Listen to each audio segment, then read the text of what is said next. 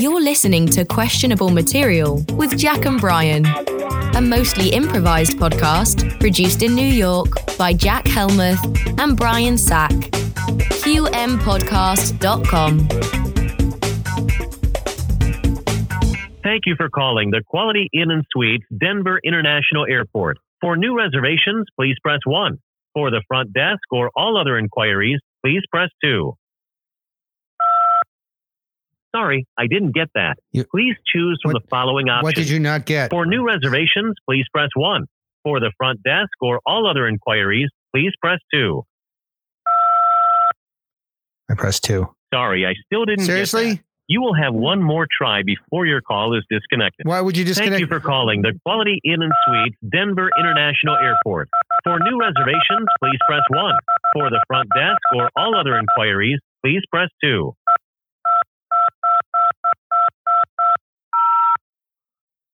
Sorry, I still didn't get that. Please try again later. Goodbye. You're stupid. Oh, my God. Thank you for calling the Quality Inn and Suites Denver International Airport. Seriously, now you work? Wow. Quality Inn, how may I help you? Hi, could I speak with Jack Helmuth, please? With who, sir? Jack Helmuth. And is he a guest here? I hope so. Yeah, he's in room 315. That sounds good. I'll get you transferred over.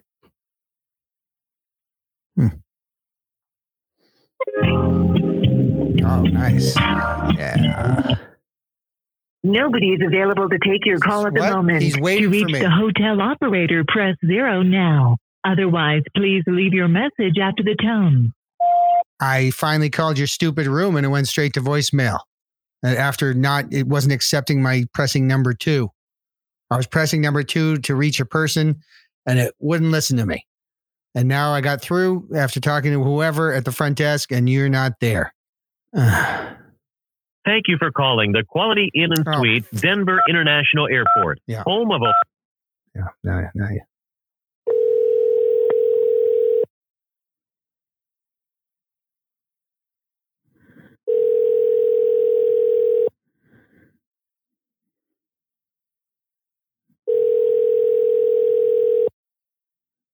Yeah, this is a great hotel. I like it.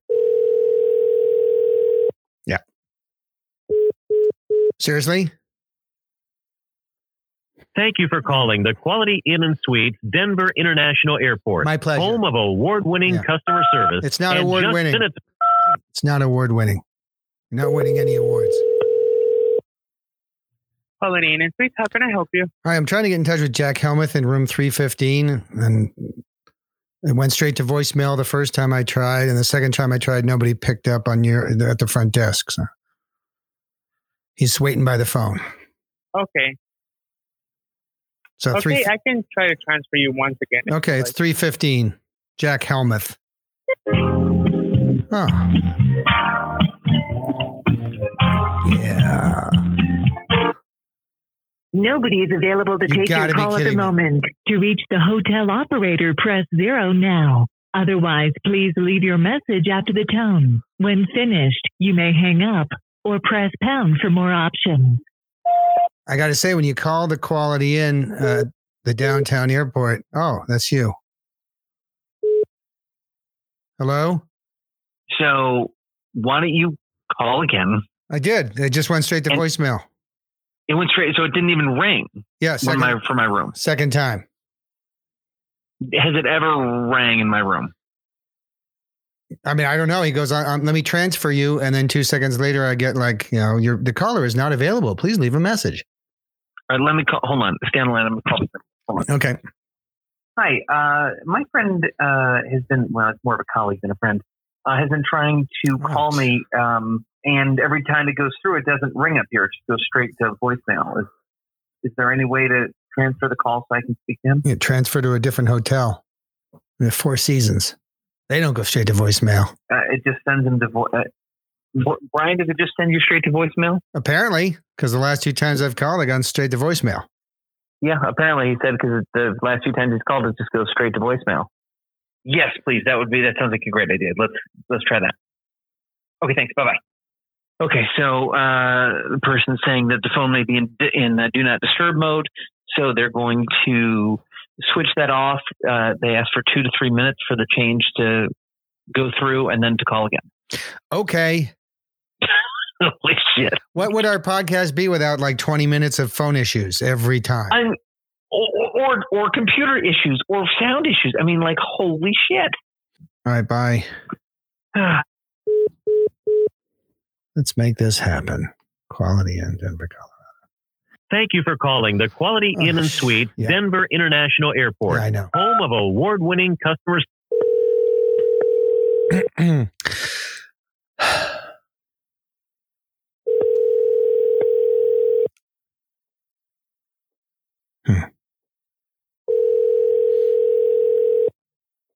Just nobody has staff.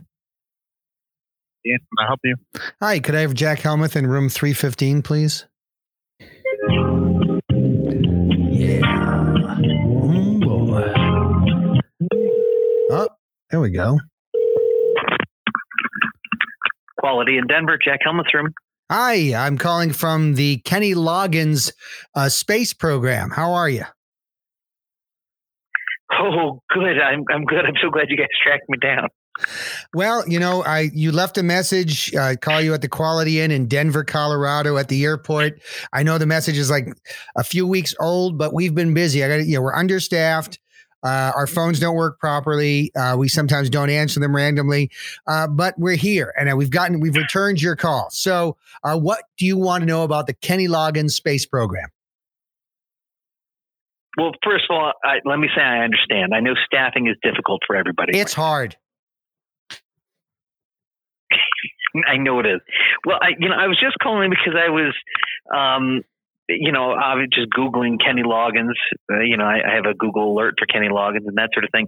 And I stumbled upon your website, and I guess my main question, because it had the sort of the 404, website work in progress message come up. Yep. I guess you're still working on the website. Maybe you haven't gotten that down. I was just sort of wondering what the Kenny Loggins Space Program is, because, I've always wanted to go to space and I love living in the danger zone. Well, that's the thing. Kenny Loggins is a big enthusiast. He's always loved space travel, but he's not super involved with what we're doing. We just we took his name. We paid him for the rights to the name, of course. And we decided to create the Kenny Loggins Space Program. Because if you think about it, space is a danger zone, right? I mean, everything in space wants to kill you. It's inhospitable. It's not pleasant. It's extremely cold. There's no oxygen. It'll suck all your stuff through your lungs, and it'll come out your nostrils, and you'll freeze to death all at the same time. You won't even know what hit you. It's just not a friendly place.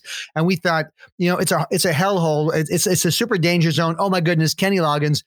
Can we get him to endorse this space program? Let's find out. 411, excuse me, Kenny Loggins in Hollywood, California. Anybody? Yeah, he's right here. He answered the phone as soon as we called.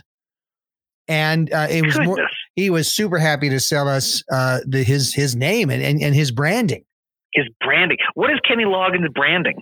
Well, I mean, it's a life-size cardboard cutout of Kenny Loggins pointing up into the sky. Mm-hmm. And that's kind of our logo. It's on all of our hats and our space suits and our ship. And, now was he really pointing into space, or was he pointing at something else? There was a light that was dangling normally when you hang up lights in a studio, they're supposed to be connected, to a safety chain, because these lights are very heavy. Mm-hmm. If they fall, they're going to kill an actor. They're going to hurt. So if a light falls from a soundstage and hits, say, Tom Cruise, in the noggin, that guy, he's 3'7" tall. That light is almost as tall as he is. And if that hits him, he could be deader than a Russian tank jockey. You know what I'm saying? So we have these safety protocols. You have these chains. Yeah. They chain them to the ceiling. That way, if it breaks, the light kind of dangles there. But nobody gets injured in the process. Okay. There's no lawsuits. And Kenny, when we were doing our photo shoot for the Kenny Loggins Space Program trademark merchandise, he noticed that one of the lights was about to fall. And he pointed up at that, And we thought about it for a second. We gave it a good solid few seconds of thinking. And we thought, well, you know, the light's up there, but so is space. This is our logo right here. This is, you know, it's one of these things like if I were an Islamic extremist, I'd be like, God wanted this moment to happen. He made that. Kenny Loggins pointed up there, inshallah, and then, you know, so that was our sign. So there we have it. We have a life-size cardboard cutout of Kenny Loggins. That's a strange religious leap to go to, by the way, with a stranger. You know what? It's when you get into space, you know, you're just awed by just everything. When you come back from space, you wind up, and this is a proven fact, you wind up practicing almost all the world's religions simultaneously. Wow, I didn't know that. Yeah, it overwhelms people up there. They're just like, oh, and they just absorb all the religions. And they land and they're babbling about everything. Well, I mean, I got to tell you, you know, first of all, it sounds like the set that you were shooting on is kind of a danger zone as well. I should point that out. It was an affordable soundstage in Tijuana, Mexico. What other ways do they save money down there? Well, they use the soundstage for pole dancing mostly. So when we're not there, they come in and they set up pole dances, and they have these beautiful Mexican, Latino women. A lot of them come up from Panama and the other Latin American countries, Guatemala, Honduras, places like that, to make some extra money. Because, you know, sure, a lot of Californians like to go to Tijuana when they're not yet 21. Sure. So they can kind of go down there and feel what it's like to be in a country that allows you to drink when you're 18. No, that's great. And how many of your crew got kidnapped while you were down there? I mean, you know, well, are you saying kidnapping for ransom or kidnapping to be decapitated? Oh, I guess I was considering both. We had no ransom kidnappings. We did have one decapitado, as they call it in Spanish, and in the decapitation business. And our decapitado, it's a tragic story. His name was Julio, and he was from Monterrey, and he was a very, very good lighting guy. And his job was actually to bolt the lights into the ceiling to make sure they don't fall. And after we lost him, I'll tell you, thank God Kenny Loggins was there. Why is that? Because he noticed it. He pointed up there as God intended. Then we got our logo. Okay. Very strange. You know, but at the beginning of, you know, a few moments ago during this call, when you were just describing all the terrible ways that space is inhospitable, you made space sound not very fun. What sort of space program are you if you are... You know, it sounds like you're not marketing space very well. It sounds like a place I wouldn't want to go. So please tell me about your business model, you know, because I would prefer to fly with NASA or I guess with SpaceX. But that's about it.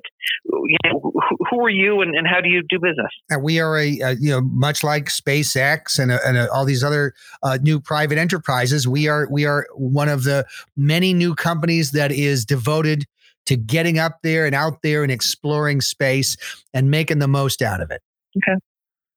And so we have a fairly, it's almost top of the line Volkswagen Jetta. We have filled most of the cracks with silicone because you want to keep the space out. Yeah, I know. Because you know, let me tell you what would happen if you put that Jetta into space without any silicone in the cracks or anything, you would have a really brutal end. I'll tell you that right now. Okay, so you've got a Jetta. Yep. Now, how are you going to get the Jetta, the almost top of the line Jetta? How are you going to get that bad boy into space? Good question. That's a very valid question. Thanks. Well, as you know, there's a variety of agencies that are sending rockets into space. You know, are they going to mind if a Volkswagen Jetta pulls onto the tarmac, fires a little crossbow, attaches to the ship, and hitches a ride? I don't think so. They got bigger fish to fry. They got other things to worry about than some little dude astronaut in a Kenny Loggins themed Volkswagen Jetta, tagging along for the ride. Just, you know, share the love, share the road. You know, you're driving and you see those signs, share the road. Well, share the space. I guess so. And you know what? I guess so. Up there, it's going to be, you know, once you're up there, you're in the brotherhood of man. You're not a country anymore. You don't represent a country. You're just there from mankind. So when they look out the window and they see a guy in a Volkswagen Jetta attached with a thin cable they got from Ace Hardware, they're going to be like, you know what? I don't know who that is, but he's one of us. He's a human. He's out here in space. Wow. That is a beautiful way of looking at it. Is that sort of the way you're, you know, you're the first astronaut that you guys sent off into space when he came back? Was that what he was saying? Well, no, here's the thing. When you re-enter, you know, there's a whole bunch of physics and stuff going on when you re-enter. I don't know if you know this, but stuff, you know, and if you did, I wish you had told us, because, you know, when you're coming in, stuff heats up. Does that make sense to you? Because it doesn't make sense to me. Like, space is cold, but suddenly the undercarriage of your Volkswagen Jetta is on fire, and your tires are melting. Does that make sense to you? Because it was freezing 2 seconds ago, and now everything's on fire. And Kent is screaming. You know, that makes no sense to me, because, you know, earlier he was bitching about how freaking cold it was. All right, I can't feel my fingers. The steering wheel's not doing anything. And then suddenly he's like, "Oh, I'm hot. You know, what's this? I don't know." And this is what you do. You learn. You know, before we got to the moon, that was 11 Apollos, right? There were 11 Apollos before that. Yeah, that's right.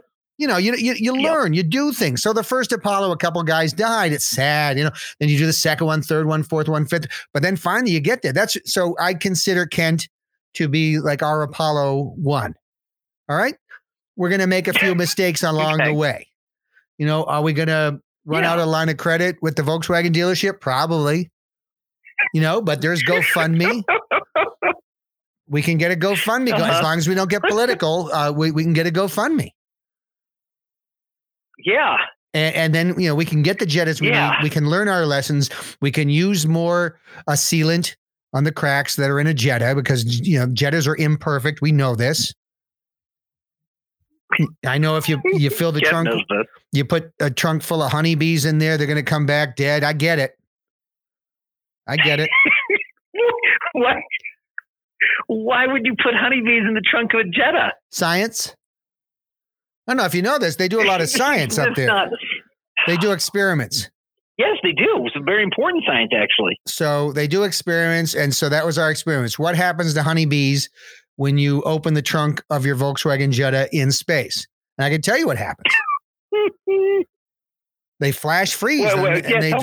They flash freeze and they drift out into space. And they become these frozen projectiles that are now circling the planet at an incredible rate of speed, placing the International Space Station at risk. I know this now. I didn't know this before. Well, and now the world knows it. No one's ever thought to release honeybees from the trunk of a Jetta into space. No. Someone has to be the first to do it. We did it, and we're not going to do it again because we know what happens. So you move on. You get orangutans. Oh, God almighty.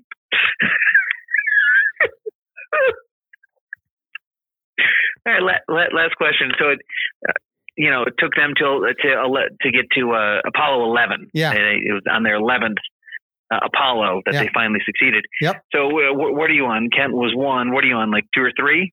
Loggins 2. Okay. So Loggins 2 is going to be different. It's going to be a Volkswagen Jetta. It's going to be. We're not sure which color. We're, you know, beggars can't be choosers. Whatever the dealership's going to let us have. It might not be a top of the line engine. We learned that the engine doesn't really matter up there. It doesn't do much. Right. You know, if we can figure out how a gyroscope works or something, we can stop all the hurtling, because Kent was really not into that. I could tell you that he was nauseated. He was complaining about spinning. There's a lot of spinning in space. I don't know if you know this. We learned this in Loggins 1. that there's a lot. If you don't have thrusters to kind of even things out, you can just kind of be in this weird hurtling, spinning, cartwheeling thing. You know, which is kind of cool in the sense that, you know, you're in space, you're not going to hit like a bank or the median of the highway or a guardrail or anything. It's not like you had one too many and you're trying to make your way home and went off the road. You're just in space. It's vast and you can just spin forever. And that's what part of Kent is doing, I would imagine, because not all of it came through. Same could be said of Kent. Yeah, no, I mean, yeah, Loggins won. I'll admit it was what we call a catastrophic failure in the private space business. Okay, yeah, I'm glad to know those terms. Well, geez, you know, I think maybe I'm going to wait to submit my application until you're a little bit more field tested. Well, you know, I wish you wouldn't do that. Yeah, I understand. I got to tell you. There is already a uniform with your name in it. We have a spacesuit that's got your name on it. Your name. Oh, that's cool! Big fancy official spacesuit. Yep, we've written your name on the driver's side door of the Jetta. The Loggins themed Jetta has on the side. It says Captain Jack Helmuth, Loggins 2. If you're going to walk away from that, tell me now. SpaceX has a launch in about a week. What say you? I try calling your hotel back in the next. I'll give you an hour, and hopefully they can figure out how the phones work, and I can actually reach you, and you can give me your answer. Okay, that's fair. I'm not sure how I could turn down a car with my name painted on it. You know what? You're going to the danger zone, buddy. Woo! Well, that was one of the weirdest bits we've ever done, Brian. Oh, yeah. And by the way, this is all this should just be a part of the show, this breakdown of it. That was extremely fun. I didn't want it to end because there were so many absurd possibilities that I wanted to explore. Yep. Kenny Loggins Space Program. Kenny Loggins Space Program. Now, you know that I visited NASA in 2019 in Houston, actually almost 3 years ago to the day. And was you know, in the original mission control for the Apollo 11 through 13. And it was amazing, just amazing access. I got to be in an actual space capsule that is going into space and to see the claustrophobic nature of it, just how little room there is. Yeah. Just mortifying to be up there with just locked in that little tube. I mean, I can't imagine. My youngest son went to two military camps this year, and the first one was an aviation themed camp that was at the Huntsville Space Center. It's called, you know how they have space camp? Yep. So they have an aviation version, which is more military. So space camp is for like space nerds. And then the aviation one is more like a military themed aviation camp. But afterwards you get a tour of the Huntsville Space and Rocket Center. And then we looked at, I mean, the Mercury and the Gemini capsules. I mean, those things are tiny. And those guys were in there for like a crazy amount of time. Like I think the Gemini was it like a week or something? They're just sitting there, maybe even longer. My son was telling me because he reads and remembers everything. He's like a miniature Christopher Hitchens. And he just sits there telling me all these facts about it. And he's like freaking me out. Like, you got to be kidding me. The guy sat in like that position for that long. It's like flying economy for 2 weeks. Yeah, no, that sounds terrible. I have nothing but respect for those guys. That's great. So how was your son's two military camp experiences this summer? You know, he actually seems to have enjoyed it because the second one he went to is called Extreme Military Challenge, and it's in Battleground, Alabama, at Camp Liberty. Okay. And it's just a bunch of Army. Sounds like an FX show. It's a bunch of Army, Navy, Air Force, Marine, Coast Guard dudes. They're all training people, and it's fairly authentic. It's as close as you get to joining the Army without joining the Army. And last year he did the boot camp. So this year he comes back as a cadet. So he was a recruit last year. This year he's a cadet, and he's so you have privileges. You have a longer lunch. You're not yelled at by the drill instructors as much. You can take electives like he studied. It was the combat field leadership course. So he learned like battle tactics and stuff. So like he would actually know how to play airsoft or paintball. If we ever played, he'd be like, oh no, this is how you do it, Dad. You point your gun that way. I'm going this way. Wow. Yeah. So I think he liked it. I know you guys. Well, that's wonderful. That's great. Now I remember you telling me that as soon as he came back from camp, that you guys had a really, really memorable kind of a controversial game of paintball with some people in your hometown. Would you mind telling us what happened? Yeah. I mean, he learned all these new tactics and he wanted to kind of practice them. And I was humoring him. I'm like, yeah, sure. Let's do it. So we just kind of went to the nearby town and we basically just invaded the town. He had me do up the car. We have like a small SUV and he had me do that up like it was a tank, and we rolled into town. Yeah. And then he just started ordering people around and then lining them up and then shooting the males with a paintball gun. And yeah, but that's So I was like, "What is this?" He's like, "This is the Russian way." I'm like, "What? I thought you went. This was in Battleground, Alabama. This military camp." He's like, "No, Dad. This, it's a cover. You think it's during the Bible Belt." And it's a military camp in Alabama, so it has to be all America. He's like, no, Dad. And he winks at me in Russian. And, yeah, and it's a Russian wink. And so I was like, damn. Oh, my God. So this was a Russian military camp? And he's like, da, Dad, da. And I was like, oh. And then he showed me all the different techniques. Okay, so tell me about the continuation of the siege of this upstate town. Sort of think of Woodstock. Yeah. So there's a Stewart's. This little gas station grocery store, but they also have sandwiches and pizza and hot dogs and ice cream. And he threw a Molotov cocktail in there. And, sets the place ablaze. People come out screaming. They're like, why, you threw a Molotov cocktail. He's like, no, you guys are a military base. And they're like, no, we're a Stewart's. We're a convenience store. And he's like, no, you're a military base. And he just turned to me. Oh. And then I kind of was playing his foreign minister. So I'm like, yeah, this is a military base. This is Fort Humvee. And people they screamed at us and stuff, but we looked very confident in what we were saying. Yeah, I think we've neutralized the Nazis here. You're all Nazis. Well, I love that this is like a little sort of become a father-son kind of like cute little outing thing. Yeah, because I missed him. He was gone for a few weeks, and then he was back, and here we are bonding and winning. We're denazifying Stewart's. and you guys, now I remember you said you texted me something about going to the big church in town. Well, it's a Unitarian Universalist church. Okay. Not Russian Orthodox. So we desecrated it, as you do. We just, he jumped up there on the altar and he just defecated and, I just cheered him on. I made a TikTok video and, we just kind of set it to music and, this is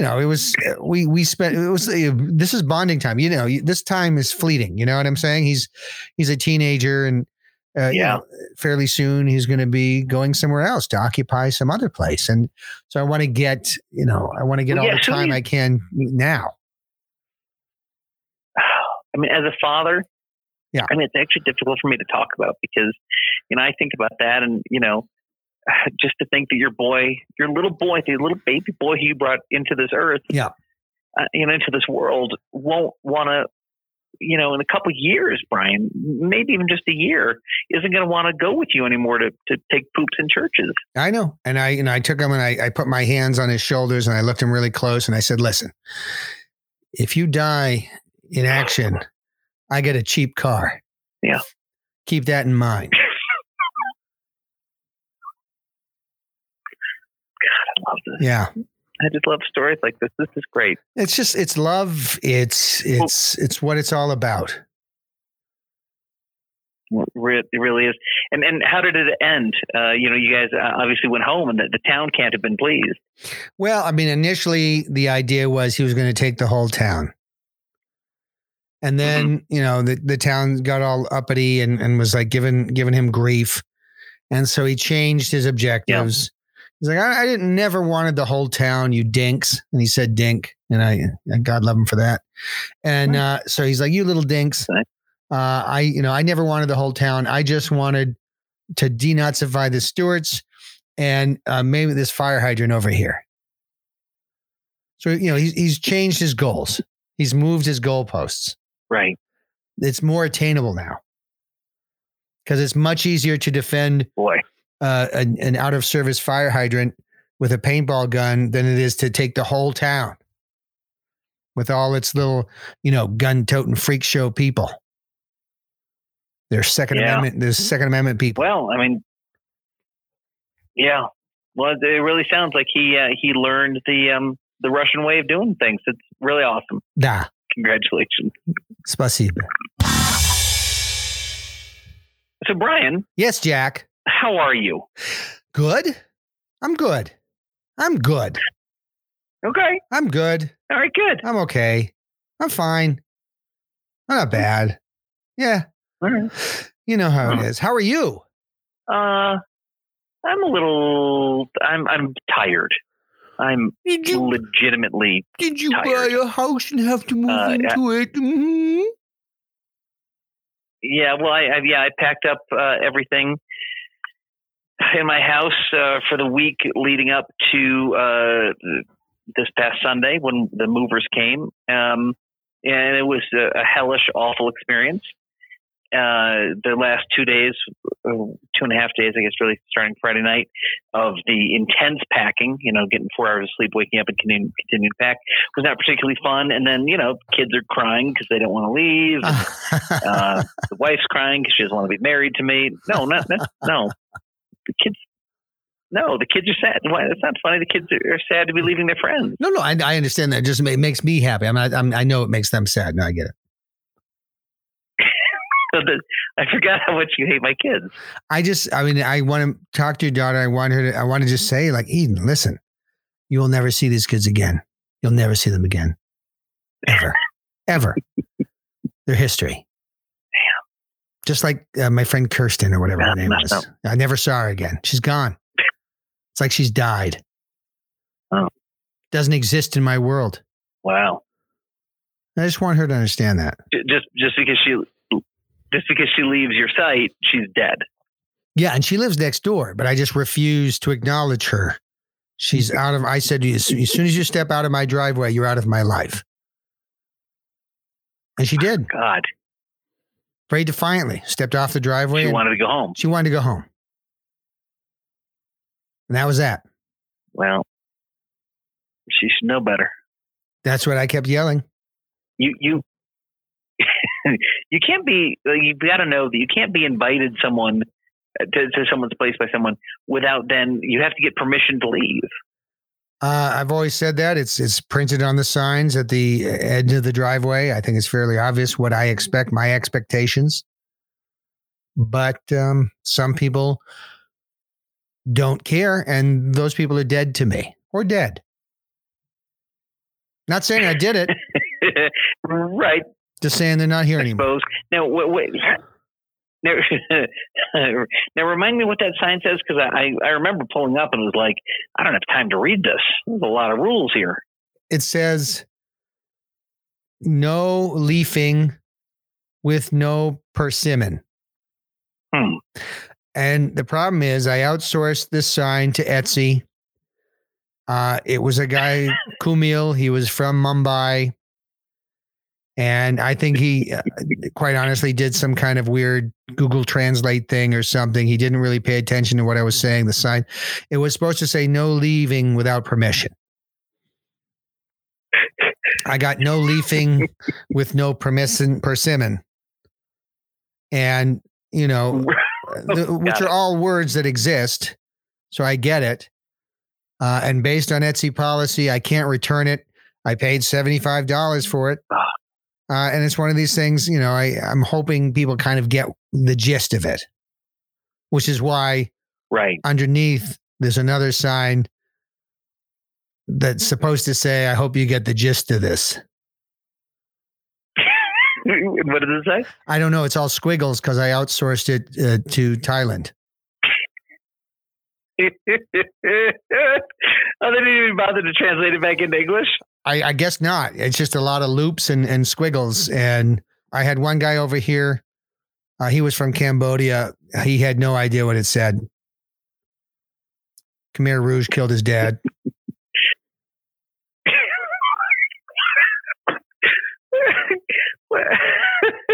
Why share that detail? Because the Khmer Rouge killed everybody's dad. It's kind of a given. Yeah. Yeah, I guess that is true. All right, fair enough. So then, see? You're tired. There's proof how tired I am. You're so sleepy. I'm tired. And now I'm in Colorado for work for our big the big event of our entire year is this weekend, and now I'm in Colorado to deal with that. What's the big event? It's a big summit where a lot of the top partners at our organization come to hear presentations about what the plans are for the organization, for our philanthropic endeavors. And it's a pretty powerhouse lineup of folk who show up, and it's at the Broadmoor in Colorado Springs, and it's going to be pretty dope. Give me some names. Who are these people? I actually can't do. And who else? Obviously, Mrs. Wilford Brimley will be there. That was a big get for us. The widow. Yeah, the widow. We're supposed to have Tony Dow, and then he died, and then he didn't die, and now I probably will be dead again by the time we are at Summit. So he's probably going to cancel on us. That's the dude from Leave It to Beaver. Yeah, that was going to be a really big get. Yeah. Obviously, Don McLean. Very excited to, you know. American Pie fame? Yeah. Great. You know, he says, America a lot in his song, so we figured that would probably resonate. So does Neil Diamond. Yeah, that was a hard no. Here coming to America today. I was showing my dad this weekend how to use Alexa. First thing he says is, Alexa, play Neil Diamond. That's amazing. So then I listened to Neil. He had a lot of hits. I would say Turn On Your Heart Light is probably not the best of them, but there's a lot of hits. Now, Neil Diamond, if I remember, you're quite a music buff. Yeah. Neil Diamond, that song, I'm Coming to America, was... It's sort of like a lot of people confuse Born in the USA to be this like patriotic theme. Right. When in fact, it's sort of a protest about how terrible the Vietnam War was. Now, right. Apparently the Neil Diamond song also has a very different meaning. Would you mind sharing that with folks? Yeah. I mean, it was basically, it was about Al-Qaeda. What? Yeah. We're coming to America. And I mean, I don't know do you remember the original music video? Vaguely. These two guys who look slightly Islamic militanty get up in the back row of the plane and they start singing, we're coming to America, and they high five each other today. And then they make their way down the aisle of the plane. And as they're doing, they're punching babies and women in the side of the head. And then they get right up to the cockpit and they're like, today. And they open up the door and they yank the pilots out and they beat them to death. And then they close the door. And then the video ends with them flying, you know, where. Yeah. Jesus Christ. Yeah. Okay. Yeah. No, I guess I maybe don't remember that part of the video. The Capitol Records building in Los Angeles. Why would Neil Diamond do this? He hated Capitol Records because they turned him down. So his answer wasn't just to make more money for Columbia Records or whatever label signed him. It was to do a long play on joining, helping form and join Al-Qaeda. Yeah. That whole song was about getting Al-Qaeda to blow up the Capitol Records building in Los Angeles, a very iconic round building in LA. Yeah. And that was the whole shtick. And he was really hoping to rile up these jihadists to do his bidding. He's a bit of an evil person. And he was trying to rile up these guys. And somewhere along the line, they got a different idea. And he feels very badly about this. Oh, okay. He feels very badly. Well, I mean, I guess it's promising, I guess. Well, and so certainly a song like Sweet Caroline. Yeah. you know, it just must be about a girl he had a crush on or something. There can't be anything, you know, sort of special or different about Sweet Caroline. I mean, that's the song they play at, you know, every game at a Red Sox game, and the whole stadium sings along. I mean, it's one of the most beloved sing-along songs in American music history. Yeah, but originally it was about Sweet Carolina, specifically Southern Carolina. Okay. And it was kind of a pro-slavery anthem.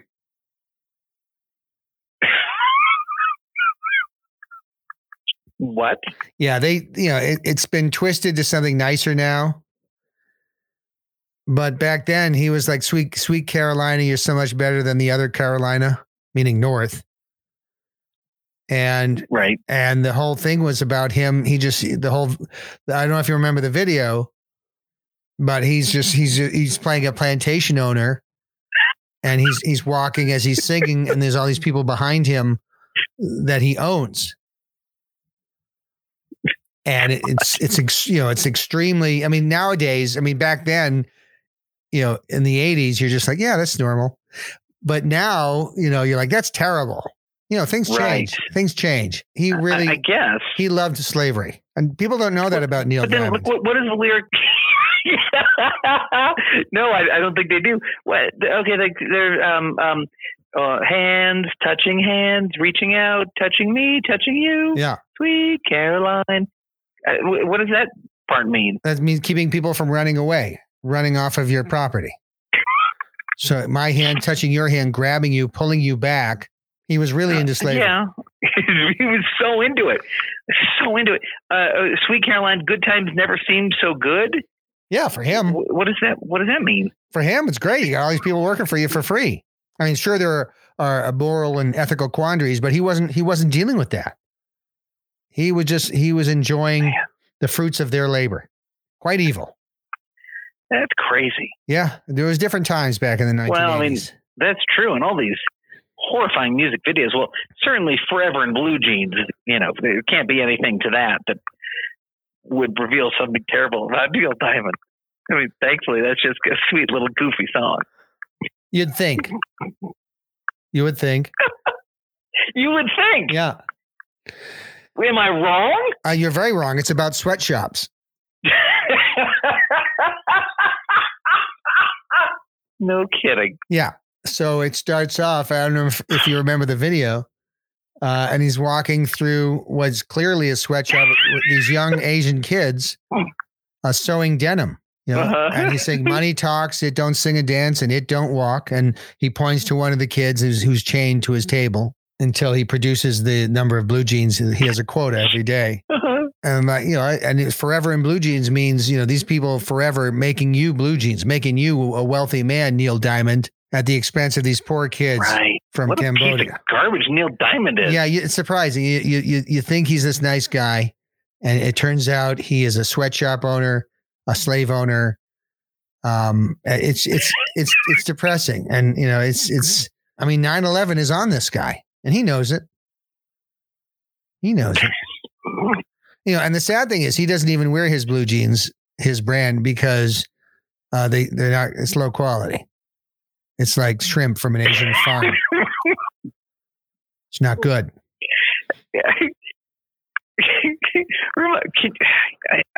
Last question. Yeah. I'm rusty. It's been a while since I've seen it. How does that video end? Forever in Blue Jeans? It just ends with him basically standing in front of his factory, and you see the whistle blow, but nobody comes out of the factory because only he's off. Okay. And then he grabs a Michelob and he sits back and he drinks his beer, and he's just forever in blue jeans, babe. And he looks back at his factory, and you can see in the window, the kids toiling. They're all about 8. And he just turns to the camera and he smiles. And he's got a shotgun in his lap, right? Shotgun in his lap, and he's got diamonds on his teeth. Neil Diamond. He just smiles. Oh, God. Yeah. That's sick. Wow. What an irredeemable piece of garbage Neil Diamond is. I'm sorry to ruin Neil Diamond for so many people, but the truth has to be told. Well, thanks, Brian. Thanks for having the courage to come on here and say it. You should tell your dad this. Your dad's culpable. I did tell him that. And what did Dad say? He made me get out of his house. We haven't talked since. But you know, he'll warm up to the truth at some point. I mean, I know there's an Alex Jones documentary out there that'll convince him he's wrong. All right, Jack, that was an episode. Yeah. Technically, we spoke for enough time to create an episode. Yeah. Review us and all that. Yeah. Thank you. Love the reviews. They make me so happy. They do. Thank you. You're welcome. Good night. Good night, America. That was Questionable Material with Jack and Brian. Subscribe on any podcast platform. Watch our clips on YouTube. Visit us at QMPodcast.com.